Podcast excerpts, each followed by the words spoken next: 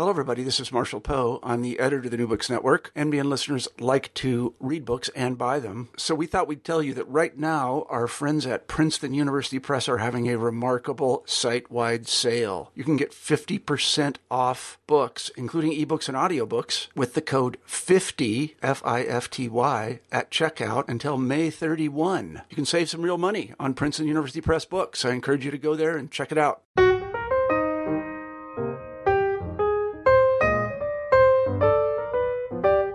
Hello, everyone, and welcome back to New Books in Biography. I'm Mark Clovis, your host for the channel. Today I'm talking with John Kukla about his new book about the revolutionary orator and leader Patrick Henry, entitled Patrick Henry, Champion of Liberty. John, welcome to the show. Well, I'm glad to be here. Oh, we're glad to have you here. I wonder if you could start us off by telling us something about yourself. Uh, sure. I grew up in uh, in Wisconsin a long time ago, um, and got interested, uh, as it happens, got interested in um, both history and, and particularly Virginia history um, at uh, as an undergraduate in Wisconsin.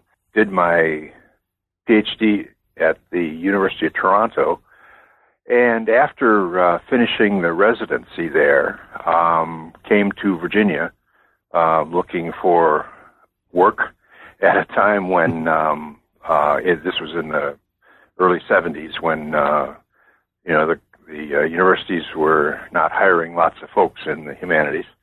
Um, and I stumbled into um, a uh, research position that led me essentially to a career in um, libraries, archives, and museums um, that uh, that that you know has put bread on the table and given me a great deal of satisfaction over the over the past several decades. Um, but all the while, I continued to uh, continued to do scholarship, um, publishing in you know the major journals and that sort of thing, um, and uh, and and frankly exploiting my um, proximity to uh, to primary sources because I'm I'm just uh, love to get immersed in the in the primary sources and um, um, you know hold the hold the documents in my hand that uh, were in the hands of the people that um, that I'm trying to to understand and, and to write about. Uh, so I've been in Virginia since uh, 1973, with the exception of the uh, 90s. I spent the 90s in uh, in the French Quarter in New Orleans, running the historic New Orleans collection. That familiarity with the archives comes through in your book because I notice you talk about the record or sometimes lack thereof that we have about Patrick Henry. Yeah. And it seems that it makes the idea of doing a Patrick Henry biography a, a bit more challenging than with, say, George Washington or some of the other uh, founding fathers. What led you to write this particular book? I uh, I had been working. Let's say well, it's roughly ten years ago. I had begun work on what on a on a very different book. I had uh, begun work on a project in which I wanted to try to uh, get a better understanding of the, the, the coming and the uh, process of the American Revolution, uh, particularly in, in, in Virginia, um, and, um, you know, without getting involved in, uh, you know, inter- interstate rivalries and that sort of thing.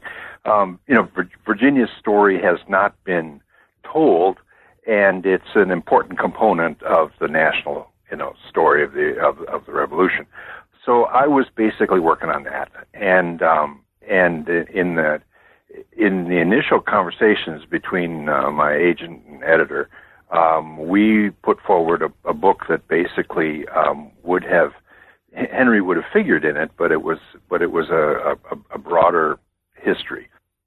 And what what happened basically at that time, this was ten years ago, is that I had determined that that uh, there was there was just really no point in writing uh, yet another biography of Patrick Henry because I didn't think there was much new to say. Um, about five years into the project, um, I uh, uh, my editor basically prompted me to, to think to rethink that uh, that premise. And and what happened is he he said, you know, I think this would work. I think this would work well as a as a cradle of the grave biography. And um, and and I decided that in fact uh, that in fact he has was right. Two things in effect had changed. Um, one is that by looking at the overall story, uh, and all of the participants and, and Henry's colleagues and this and that and so on, um, I had insights into Henry that would not have been the kinds of things that a biographer stumbles upon because they're the kinds of insights, insights that you see when you're looking at um, somebody in their interactions with other people in the group, um, if, if that makes sense. And then secondly, is that in fact I'd come across new stuff. Um, and so um, I had, uh, you know, five years ago when we shifted gears toward a toward a full biography, um, I knew I had a lot of uh, just a, a lot of fresh things, uh, fresh things to say, and I think the you know the book the book reflects it. I should also mention um, um, in the in, in recent years. Uh, there's a there's been a really wonderful work uh, by a guy named Kevin Hayes, who is in literature, kind of does literature and history. Um, and uh, Kevin had done a study. In fact, I'd, I'd kind of prodded him into trying it. Uh, he'd done a study of Patrick Henry's, uh, the documentation we have for Patrick Henry's library. And um, ba- basically, Kevin was able to identify the books in in uh, Henry's library from the um, inventories that we had that uh, were with his will, and uh, and was able to document uh, a great deal um, more reading and and um, reflection and that sort of thing that than uh, than people had supposed in the past. So I like to think that between Kevin's work and mine, um, we're kind of turning the turning a new leaf in in uh, in the uh, appreciation of um, of a, a broader sense of who Henry was and what he was up to. You spend a lot of your book reflecting on that intellectual development. And it's interesting because you both fit it into the course of events, but you also describe his ideas and the the genesis of his thinking on a lot of subjects over the course of his life. And you begin, of course, uh, with his childhood, and it's in, and it's interesting how you uh, both talk about him in the context of uh, colonial Virginia society, but you also describe how, to the best that we can, how he came to uh, develop some of his early ideas for which he subsequently became so famous for advocating. Yeah, yeah, yeah. I think there's, um, uh, I suppose there, there'd be three major influences, if you will, on Henry. Uh, one, uh, and and the earliest, uh, is is is his father who was uh, uh, basically a, a graduate of uh, the Scottish University of Aberdeen and had come over to to Virginia sometime in the 1720s. Um, so he was a college-educated man at a time when uh, that was kind of a rarity in society. Um, and and clearly, um, his father was uh, was Henry's uh, principal uh, tutor growing up.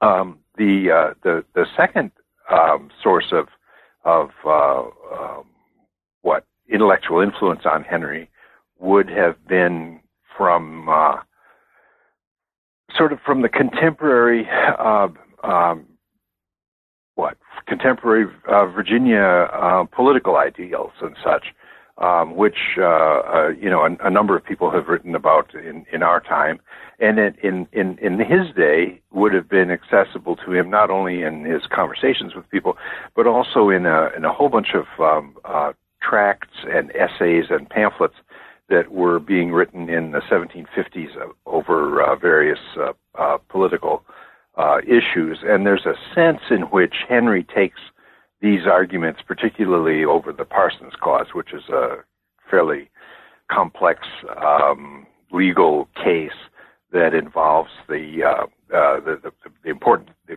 the, overriding important constitutional issue of it has to do with um, the the uh, authority of um, the colonial legislature vis-a-vis um, Parliament and the King.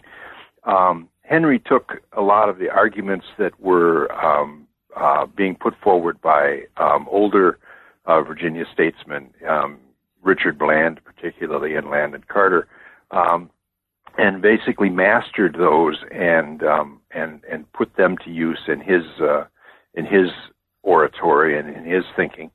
Um, and the other the other uh, influence that we have uh, that is really significant on Henry is um, um, Samuel Davies, who was a uh, Presbyterian evangelist um, in Hanover County when Henry was growing up, and his uh, Henry's mother was uh, um, uh, attended his his uh, services rather than the Anglican services, and uh, brought Henry with him. And among other things, in addition to some of the ideas that you know we can track back to to Davies, um, clearly Davies is the uh, the main influence in terms of Henry's uh, oratorical style and his uh, his prowess as an orator.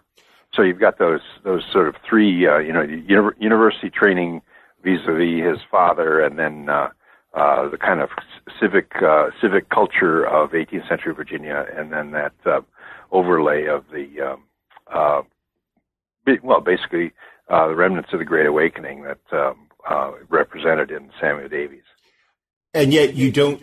Uh, you also point out when you're talking about Davies in particular about how during the ride back from his services, his mother would essentially encourage him to critically dissect and, and, and examine uh, the his uh, the sermons yes. from a variety of perspectives. So you also have this family influence as well, which you you know, yes. you know yes. shapes him in other ways as well.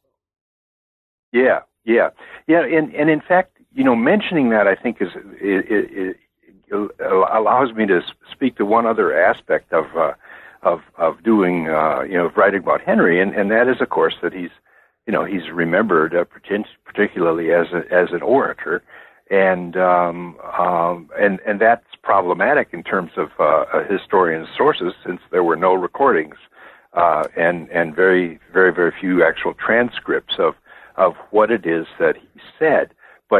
You were just mentioning this situation as we have it told to us from uh, Henry's compatriots uh, of him riding back with his mother and being asked basically, uh, you know, she would challenge him to uh, to recapitulate and uh, uh, and and and reframe and explain um, the the sermons that uh, that he just listened to. Um, I I really, really strongly believe that um, 18th century um, Americans in general probably had a greater capacity for um, listening and remembering what was said uh, than, uh, than than than than we do today. Um, not because we may not, we may, may, we may still have the native intelligence to be able to do it, but we've got such crutches uh, in, in in our day. We've got uh, you know recordings and and uh, you know videotape and and you know God knows what. Um, where so so we're not forced to use, we're not forced to listen as carefully and to kind of retain in memory um, all the things that I think an 18th century um, uh, uh, young man or uh, uh, liter- literate person would would would retain um, in um, in in active memory, and it's it's partially that. Think think for a minute though, um, as, as evidence from my my perspective here. Think for a minute when you're uh, driving the car and you suddenly hear an oldie but goodie comes on the fir- first few bars of the song, and all of a sudden, you know, your mind is is is taken back to where you first heard it, who you were with, and and all the lyrics are there somewhere in our gray matter. We've got you know tons and tons and tons of uh, pop song lyrics.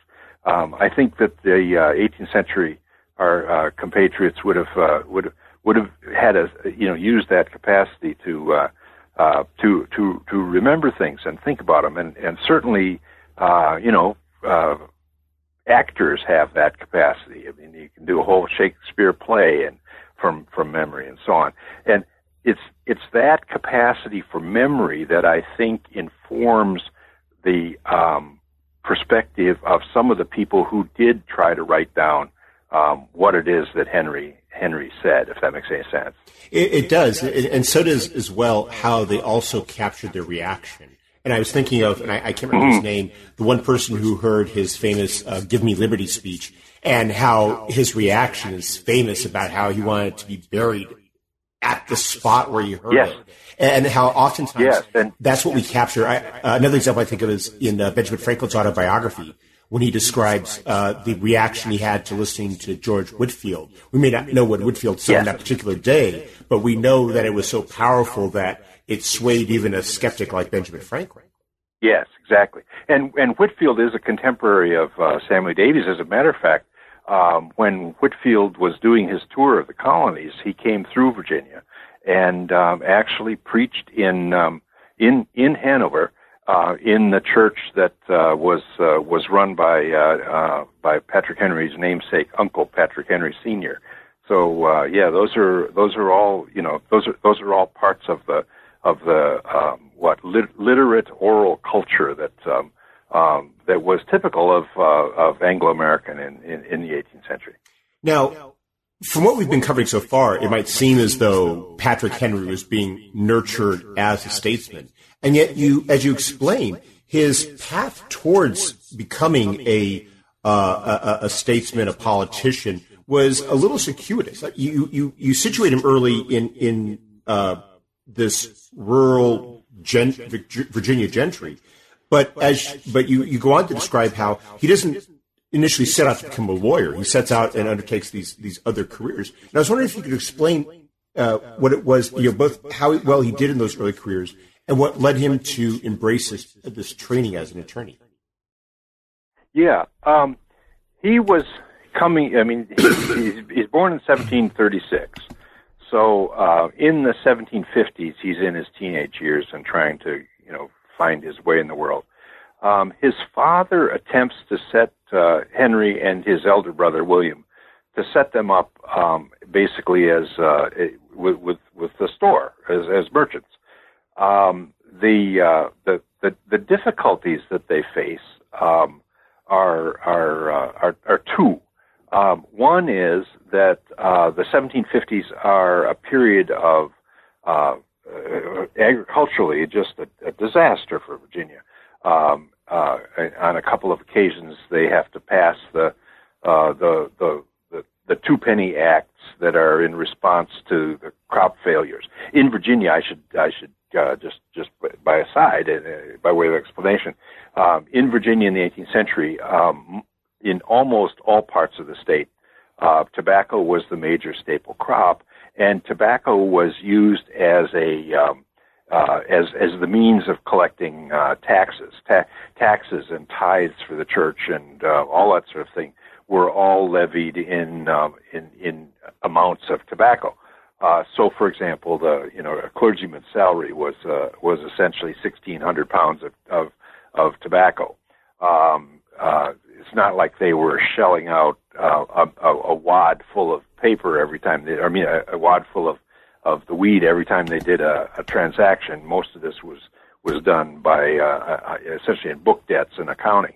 Uh, but uh, but basically, tobacco was the was the mainstay of the of the 18th century Virginia economy. And what happened in the in the 1750s was that the um, crops just failed. So it was a difficult time for Henry to get started as a planter. Um, and then it was also a very difficult time for him to get uh, for him and his brother to get started as as as merchants. The other thing that was going on in terms of his merchant career is that um, Virginia in the 1740s um, and 50s was was being overrun basically by um, Scottish. Uh, they called them factors, basically small storekeepers who were working uh, who would establish stores uh, throughout the colony in at crossroads and the like, um, and and were basically supported by and worked for um, big mercantile houses out of uh, Edinburgh and, and particularly out of Glasgow. Those enterprises had deep pockets and plenty of credit, and credit was essential in 18th century Virginia because um, basically you had to run your debts on uh, on account until the harvest came in in the fall, and then settle things up. So what happens essentially is that Henry and his brother, uh, in a time of uh, of agricultural uh, sort of disaster uh, or crisis, um, also fail as shopkeepers because they can't possibly um, they can't possibly offer their clients the uh, the the extension of credit that um, um, and and stay solvent that can be done by their competitors who are basically um, you know hired employees of these uh, uh, Glasgow merchant houses. so he learns he learns firsthand the the difficulties of uh, of, of farming and uh, and of uh, and of commerce. Um, and then at some point, living uh, as he did at this point in his life, um, right near the courthouse in Hanover, um, he decides to uh, to study uh, study law and uh, and go into uh, into the practice of law.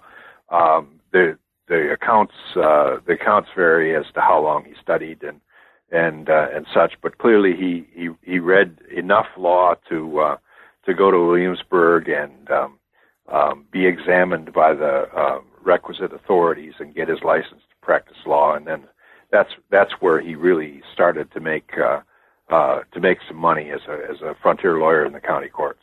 You, you had this great anecdote in there where you described his examination by Peyton Randolph, who at the time was the Attorney General of Virginia, and about how Randolph initially encounters him, and he is on the one hand a member of the middle gentry in Virginia, but because he's not in Williamsburg or one of the port towns, he has a bit of a rough appearance. And initially, Peyton Randolph dismisses him, and it's only after he begins examination that he begins to realize he was a little mistaken and that this is a very impressive person in front of him. Yeah, and uh, and and eventually in in that uh, in in in that examination, he was examined probably by three of the four people who. Uh, uh, who were empowered to do that. And in, and in that particular one, uh, Henry apparently uh, recounted that story uh, to others uh, uh, of, of his friends in, in later years. But basically, um, um, he got uh, the Attorney General Randolph finally basically said, uh, you know, you've got some native genius. Um, you've argued well. Um, there's an awful lot of reading that you need to do, but uh, but signed the signed the form and let him into the bar. Now, as you described, Virginia at that time, especially in the towns, was chock full of lawyers, and yet you described that that uh, Henry has a fairly rapid rise to uh, to a pretty high status among the legal community of Virginia. I was wondering if you could explain how it was that he does that, and the early case that really makes his reputation not just legally but politically. Yeah. Um, in terms of his if his law career, uh, one of the he he basically practices in the in the county courts from um, 1760 uh, 61, I guess it is, um, until uh, into the 1770s, and at that point he becomes um, he be, it's about 72 or 73, I think it is, that he becomes one of the lawyers who practices in front of the general court, which is basically the uh, the Supreme Court of the colony. Um, and uh, the the way the the way things worked in in the uh, before the revolution, at least, is that a that an attorney uh, could practice either in the county courts or a very small number of attorneys practiced in the uh, essentially appellate uh, things in the uh, in the at the general court or the Supreme Court. And so Henry was one of about uh, six or eight people who practiced uh, in before the general court, right on the eve of the revolution, um, and that's you know that's a high that that was a high honor. Um, Henry was, of course, um, famous for his uh, uh, uh, skills in, in in the courtroom. Um, uh, in the, I suppose, analogous uh, uh, uh, Je- Jefferson, who was not a strong uh, speaker, uh, had a had a very faint voice, uh, among other things. Uh, Jefferson was notorious or or, or uh, acclaimed for his uh, you know his his ability with a pen and his uh, ability to write briefs and that sort of thing. Um, and Henry, you know, Henry had the uh, had the oratorical skills um, and uh, and immense effectiveness with with a jury or with um, or later with the legislature. Uh, the case that you're that you're alluding to is um, is argued in 1763, and um, and it's called the, the Parsons Cause. Um, it's it's it, it it comes about in a in a complicated fashion, but essentially because of all of those crop failures, uh, the the legislature of the colony had had implemented a, a temporary rule that um, allowed debts, and particularly public debts that were normally payable in amounts of tobacco to be paid in in uh, in cash. And the reason was that the was the the failures of the crops had so uh, inflated the, the price of uh, tobacco that the argument was made that this would be unfair. It was essentially a landfall for the for the um, office holders who would suddenly be, um, um, you know, getting getting being paid in tobacco that was that was sometimes uh, three three to six times its normal value, and that this was harmful to the to the uh, to the taxpayers. So the uh, among the office holders that were affected by this were the uh, Anglican clergy, the clergy of the established church in the colony, and so basically they brought suit. A number of them brought suit, and um, uh, were in the in the case of the um, uh, the Parsons cause in Hanover that Henry argued. Uh, basically, in November of 1763, um, the, uh, the the vestry or church council had lost uh, to the uh, to the Reverend James Maury, who was uh, suing them for back pay. Um, on on the, the ruling of the law, they uh, they determined that um, that that the vestry was needed to needed to pay up the value of the tobacco. So it was at this point that in front of the December 1763 hearing that Henry was brought in. And basically what he was able to do was to argue that yes, uh, yes, the, uh, the, the vestry was responsible for, for making this payment, but it was up to the jury to discern, to discern how much the payment should be. Um, on the face of it, um, uh, you know, strictly speaking by the by the law, the payment ought to have been about 144 pounds, which was a substantial amount of money um, in those days. Um, in in in the end, what Henry was able to do was argue um, that the jury should essentially nullify the the earlier verdict, and basically the uh, uh, he recommended that they could pay a farthing, and that's what they did, which farthing is what half a penny.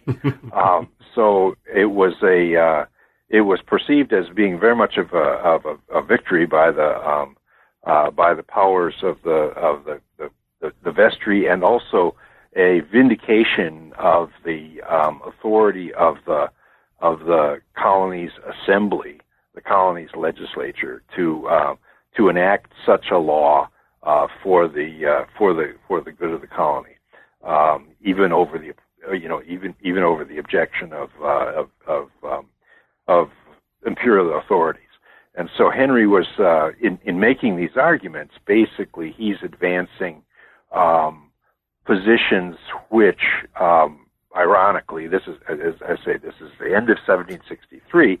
Uh, within two years, these arguments about the relative uh, constitutional uh, authorities of the colonial legislature, the crown, and parliament, these arguments all of a sudden that were that had been all about church governance in Virginia suddenly are all applicable to um, the situation that the colonies find themselves in after the passage of the Stamp Act, and so that's part of the reason um, that both Henry and and arguably Virginia um, take such a prominent role in the uh, in the early opposition to the Stamp Act is because essentially they've been primed for for these arguments by this earlier uh, uh, earlier controversy. And as you uh, describe in the book, by the time of the Stamp Act crisis, Henry has already made the transition, has already expanded from law into politics, and he's in. Yeah, I mean, basically, what I'm sorry, what what what happens after uh, after this uh, uh, the Parsons Cause case, which wins him immense popularity, is at the uh, at the very next opportunity. There's a, a by-election um, in uh, Louisa County, which is where he's then living, um, and um, uh, he's elected to the legislature. And um, as he arrives in the legislature in uh, in 1765, um, all of a sudden, uh, it, as it happens. Um, that's when Virginia gets word of the passage of the Stamp Act, and so Henry um, writes resolutions um, uh, condemning the Stamp Act and uh, supports them with one of his famous uh, speeches, the one in which he's supposed to have said, you know, Uh, Caesar had his Brutus. Charles I had his Cromwell. George Third, and then there were cries of treason in the legislative hall, and uh, and he's supposed to have ended the sentence. Uh, George Third may profit by their example. Um, so yeah, that's a, the uh, the the success of the Parsons Cause leads to his election into Parliament. I mean, I'm I'm sorry, not a Parliament, into the into the uh, House of Burgesses. And then uh, as soon as he gets to the House of Burgesses, all of a sudden the, the Stamp Act has hit the fan, and uh, and and he's not only involved in local but in uh, in what becomes international politics. You describe his uh, politics and his involvement in the growing uh, tensions between the Virginia colony and, uh, and, and the other colonies on the one hand, and and Britain on the other. But you also spend some time talking about some of his other uh, political views, which are of great importance to us uh, today, and, and, among them is, is his position on slavery. And as you explained, yes. his position on slavery is not what some people might think of it as being today. Yes. Um, one one of the things that I'm, um, I guess, proud of in in, in terms of the, what uh, one of the things that I tried to accomplish in the book is uh, is that I've been able to document more about Henry's attitudes towards slavery throughout the course of his life than we knew in the past. Um, and what what has long been known um, is uh, a, a, a, letter that became quite famous, uh, written in 1773, in which Henry is writing to a, uh, a Quaker that he'd been uh, in dialogue with for some time, um, writing about about slavery, and basically Henry uh, Henry admits that he has slaves. Not only that he admit that, that he owns slaves, but he says uh, that he owns slaves of my own purchase. In other words, he doesn't uh, he doesn't take the position that um, some of the uh, Tidewater aristocrats might have been said, which is you know basically there have been slaves in my family for three generations. I've inherited them. Henry Henry admits that his complicity with slavery is that he has he has uh, purchased slaves uh, uh, himself. He also um, he also in 1773 uh, in that letter um, condemns slavery as being completely unjustified, either in terms of philosophy or in in religion. It's um, and and this is this this is an interesting uh, this is an interesting development, and so starting from uh, that's what we knew about Henry and slavery. Um, what what I've basically tried to do is get at the attitudes that he grew up with, which um, we don't we don't have anything you know we don't have boyhood jottings on this subject, but we do know what Samuel Davies and what his uncle the uh, the uh, Anglican minister were preaching about slavery when Henry was growing up. And that position was basically that um, slavery at, in the in in their view in the 1740s and, and early 50s uh, was was perfectly justified according to them. I mean, it's in the Bible, right? And um, and so basically, the argument that uh, that uh, that Henry was grew up with was that slavery is in the Bible. It's uh, you know ordained by God, and um, and it's the responsibility of a slaveholder to um, you know to teach his slaves to read so that they can read read the Bible, um, bring them to Christianity, and treat them decently. Um, what happens in the course of the uh, arguments that lead to the uh, or the controversies and and development of thought that leads to the revolution is that Henry comes to this position as he expresses it in 1773 that slavery is is morally and religiously it's wrong. It's just it's wrong. It's an evil, um, and um, and he is uh, concerned, as many of his contemporaries are, Jefferson famously among them, uh, for the way in which slavery is a is a drag on society, and then the way in which debases not only the people who are trapped in it, but also the slaveholders and so on. And um, and and Henry holds to that holds to that position, um, and I'm able then, with letters that I've been able to find at um, had other other collections that people didn't look at. Um, basically, we were able to trace Henry's um, um, Henry's interactions with particularly Virginia Quakers about slavery um, into the 1790s, um, when he's no longer he, he still believes slavery is evil and repugnant, um, but he doesn't know how to get rid of it. He Henry does not embrace, as some of his uh, contemporaries did, uh, he does not embrace the idea of colonization. You know that idea of that uh, that uh, leads to the attempts in the in the antebellum period to to uh, establish Liberia and send slaves back to Africa. He doesn't he doesn't see that as being um, um, uh, efficacious. Um, he continues to believe that slavery is repugnant and evil, uh, but he can't figure out how, what to do with it, and therefore he ultimately comes down to saying it's evil, but um, all we can do is is uh, you know teach them to read the Bible, bring them to uh, religion, and and and and treat them well.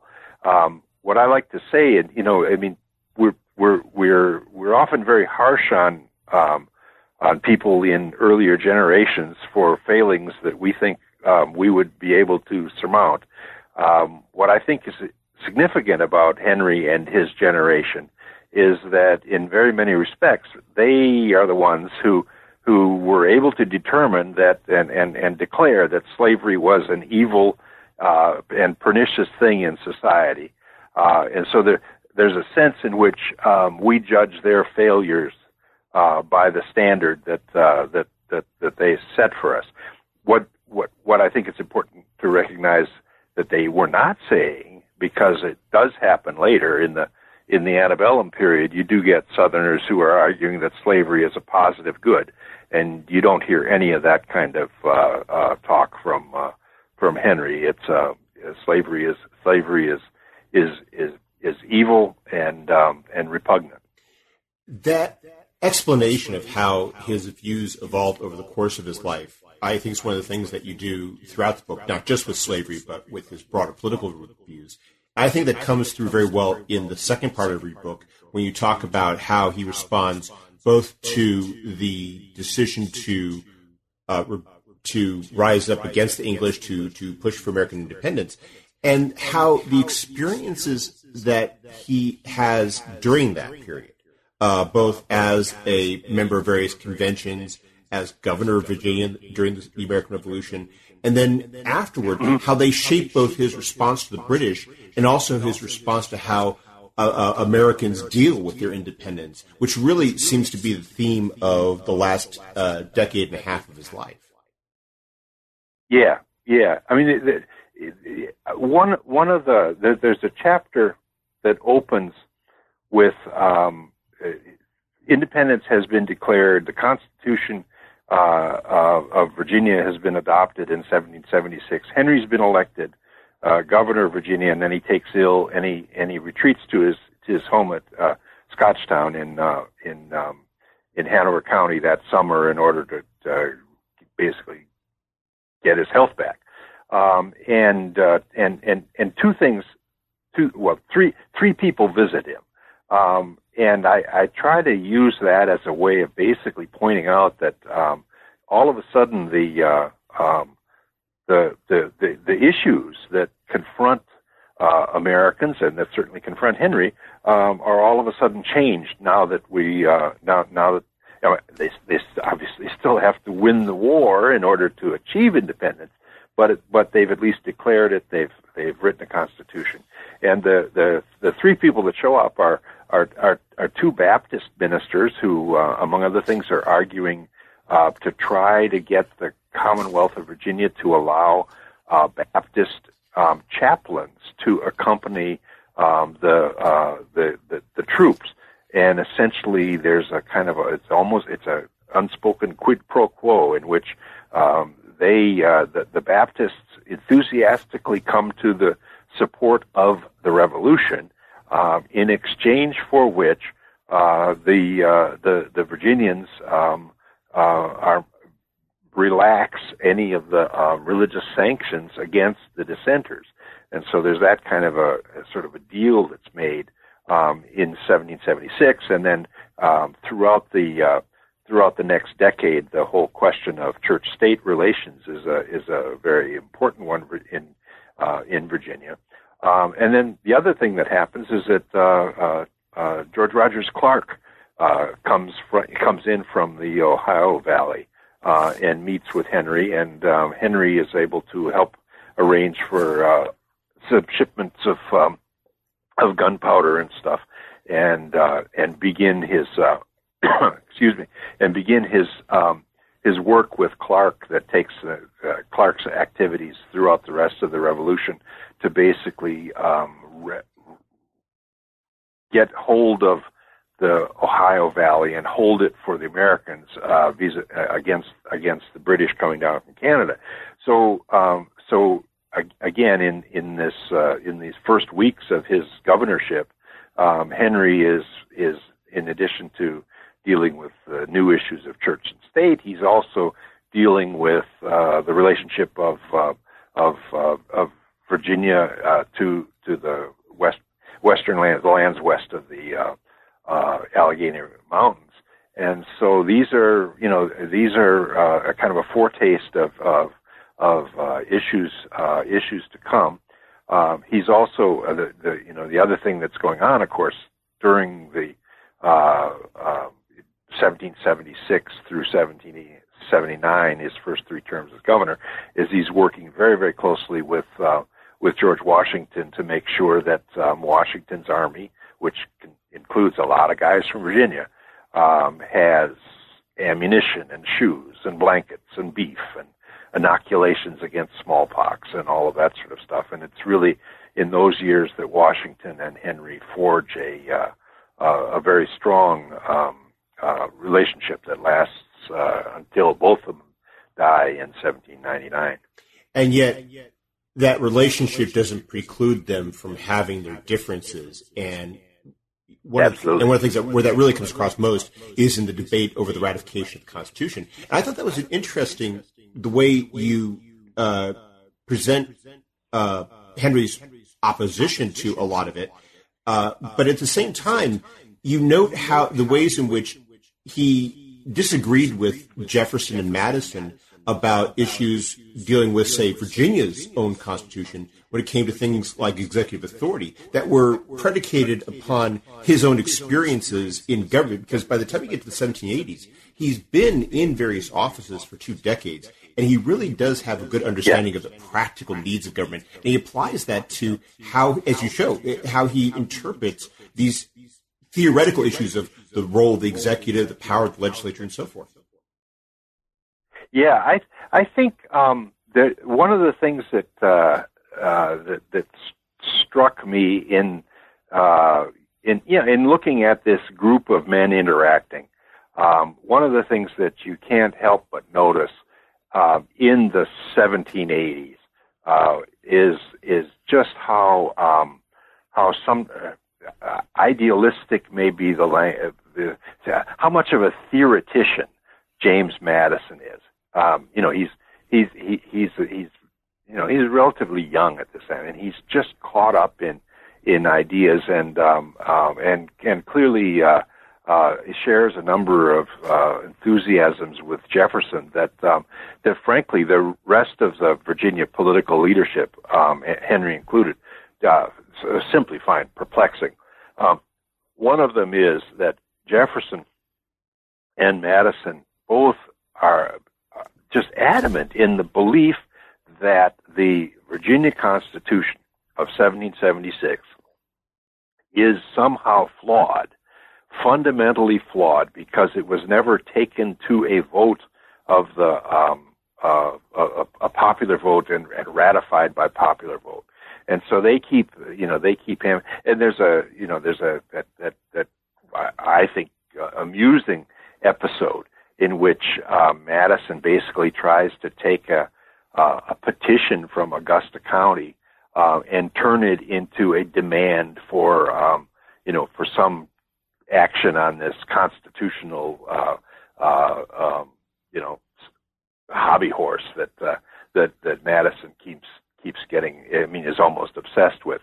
Um, ultimately, uh, uh, Henry's position prevails, and and ultimately, particularly in the works of uh, uh, say George Tucker and such, the Virginians all uh, come to an agreement that, as as I think is historically the case, that the uh, Constitution of 1776 that the that the electors who sent people to the convention um, knew full well what they were doing and were demanding that they write a constitution, and they did, and that's that's what that's what they wanted, and it's legitimate. But but Jefferson goes on and on at great length about this in uh, in in his notes on the state of Virginia, and um, um, you know it was, it was fun fun writing about this because uh, I think in, on on balance in the in the in the immediate context of the 1780s, Henry is uh, shows himself to be um, somewhat more practical.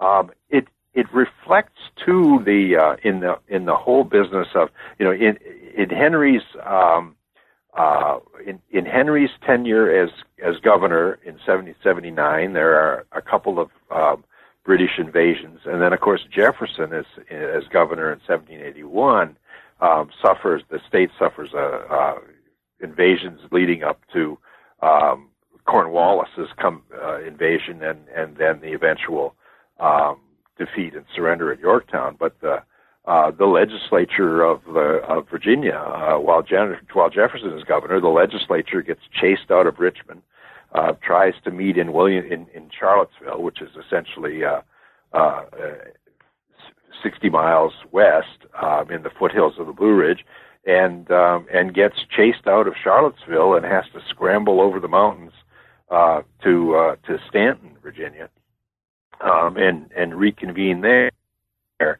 And um, um, Henry's uh, Henry's experience, you know, he basically recognizes that the uh, that the that the difficulties and the powers of the governor uh, are kind of inadequate to the uh, to the emergency that the Commonwealth faced during uh, during the invasions, both that he experienced and also that that uh, Governor Jefferson experienced. Um, one of the one of the tragic um, results of this is that um, when the legislature reconvenes in Staunton after having been, you know, chased out of two places by the British Army, um, when they meet, uh, a, a, kind of disgruntled um, uh, legislator from uh, from Albemarle County named George Nicholas um, makes a motion uh, calling for uh, essentially an inquiry on the part of the legislature into the conduct of the executive. Now, Jefferson takes this as a personal insult uh, because he's the governor uh, at the time. But uh, but in fact, and I think I've pretty well demonstrate this with, uh, with with the fact that there are other members of the executive branch who feel that they too are um, you know being scrutinized by this uh, by by this inquiry, and yet um, Henry, I think, uh, we're we're not exactly sure because the records aren't uh, all, all that clear. But the you know the the presumption is that Henry may have seconded this motion calling for an inquiry uh, into the conduct of the executive, um, and and it's at this point that Henry's experience and uh, temperament and Jefferson's uh, are are are just so so in contrast. Jefferson at this point in his life is still pretty thin skinned.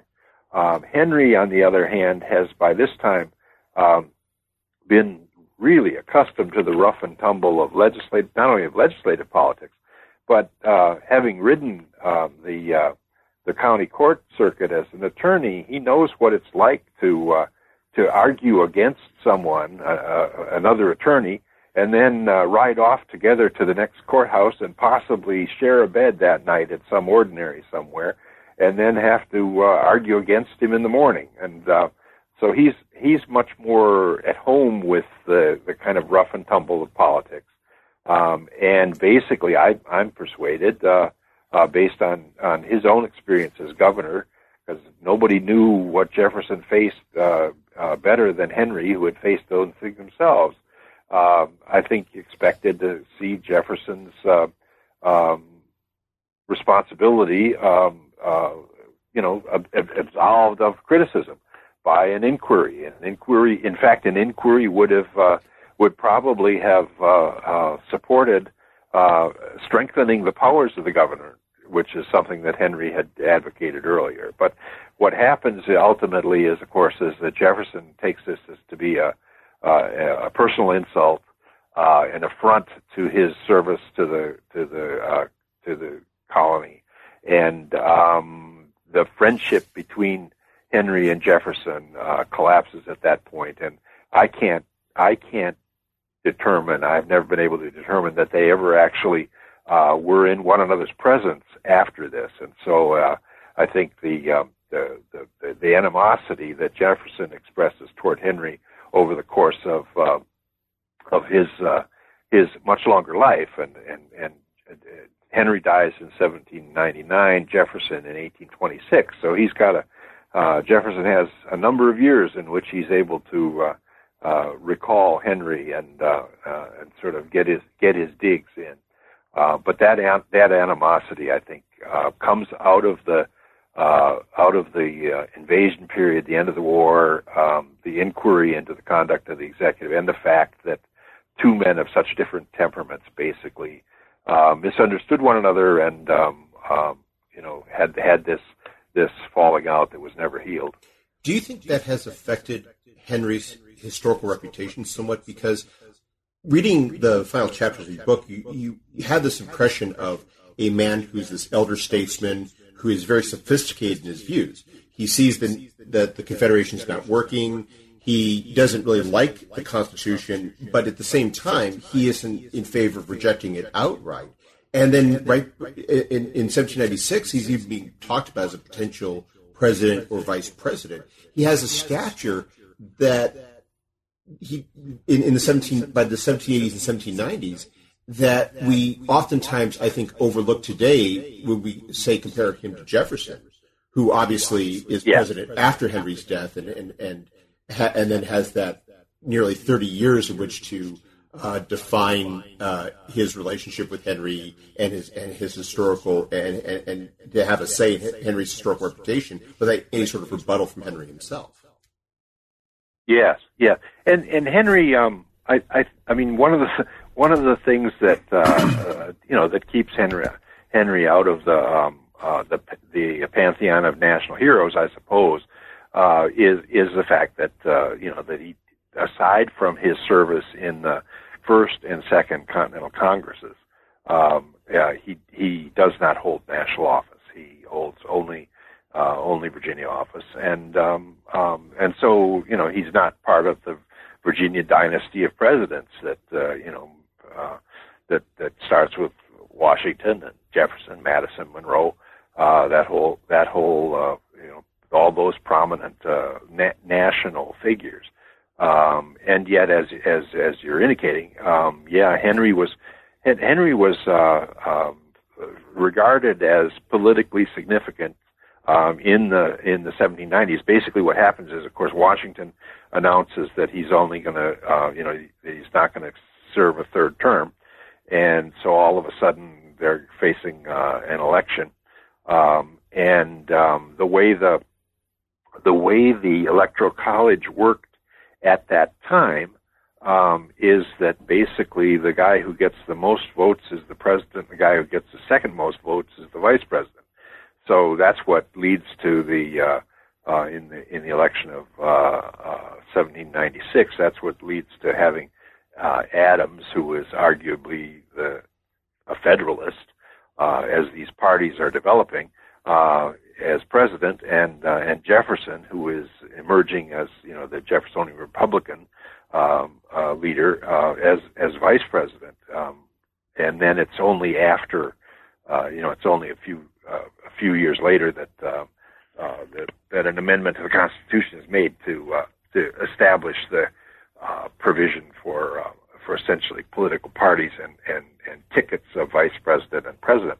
Um, but it's in that context of the election of 1796 where things are um, are, are still under the old rules that um, Henry finds himself uh, finds his name being put forward uh, by uh, by by various people, and and essentially he announces in a letter to the public that gets printed uh, throughout the colonies uh, that he does not wish to be considered for uh, for the presidency. He doesn't essentially he doesn't want to use, have his name used as a kind of a spoiler to uh, uh, you know to to steal votes from somebody else um, and uh, and and in that way distort the uh, uh, the electoral process. Well, we've taken up a lot of your time, but before we go, could you tell us what you're working on now? Sure. Uh, I've just started a book on the um, on the Stamp Act Rebellion. Um, the uh, there, there's uh, at this point uh, in uh, here in in uh, in 2017, um, the accepted great book on the Stamp Act is Edmund S. Morgan's Stamp Act Crisis, and it is a it's a fine book, and it was published in 1953, and we've been using it ever since. And in the process of working on Henry, uh, basically, um, I've come to the realization that there's uh, uh, a good deal more scholarship on the Stamp Act uh, that uh, um, that that has been written, and that uh, that I've got some uh, some things to say, not only not only affirming uh, some of the perspective that uh, uh, that that uh, Edmund Morgan and his co-author and wife uh, brought to it in 1953, but also uh, some expanded significance of uh, the ways in which the American experience with the Stamp Act not only defined uh, political principles, which is what the Morgans um, famously uh, established in their very important book, uh, but it but it also I think established some procedures and techniques of revolution that uh, that the Americans learned how to do uh, in the in the Stamp Act uh, crisis, and that then they uh, perfected and brought to bear ten years later when they fought for uh, for independence. So so that's what I'm going to be. Uh, that's that's what I'm starting to work on. Uh, uh, well, probably after we hang up. well, then I won't take up uh, another minute of your time. Jon Kukla, thank you very much. Oh, it's been a pleasure. And I hope you have a wonderful day.